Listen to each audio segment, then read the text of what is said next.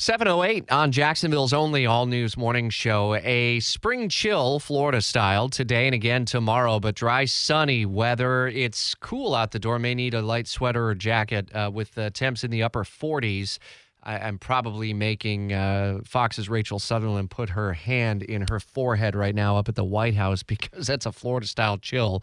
Upper 40s this morning. We'll be in the mid 70s by tomorrow uh, in Washington. And on this Earth Day, uh, Fox's uh, uh, Rachel Sutherland is at the White House where the president is set to open up a, a global climate summit today. And he's got a pledge about uh, carbon emissions and more.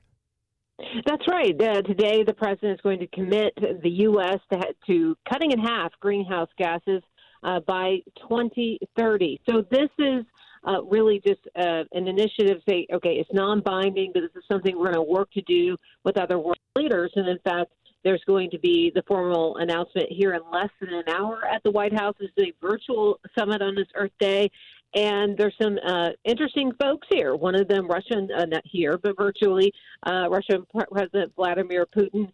Uh, Brazil's leader will be here as well, China's leader. So this is one of those where it's kind of fascinating to be able to see, even in a virtual setting, uh, some of these uh, leaders that the, the White House has had some tension with how realistic is this pledge to coming to fruition, and what's the sense of urgency behind it there in D.C.?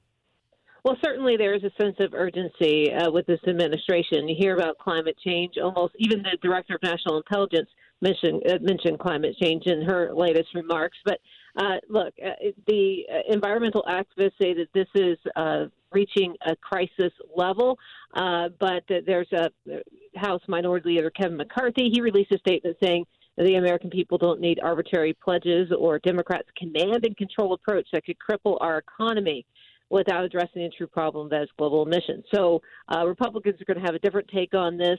Uh, but certainly look for updates throughout the day at the White House. Again, in less than an hour, the president going to be announcing this pledge to cut greenhouse emissions by 50% by 2030. All right, we'll stay glued into coverage here throughout the morning and midday here from Fox's Rachel Sutherland through the day into the Brian Kilmeade Show, 9 until noon and noon till 3 with Mark Kaye live and local. If your restaurant has slow bathroom drains and grease blockages, call Superior Plumbing and Pipelining. Superior Plumbing and Pipelining's high pressure sewer jetting and camera inspection of the drains will assure your peace of mind at your restaurant. Request a free estimate at superiorplumbingjacks.com.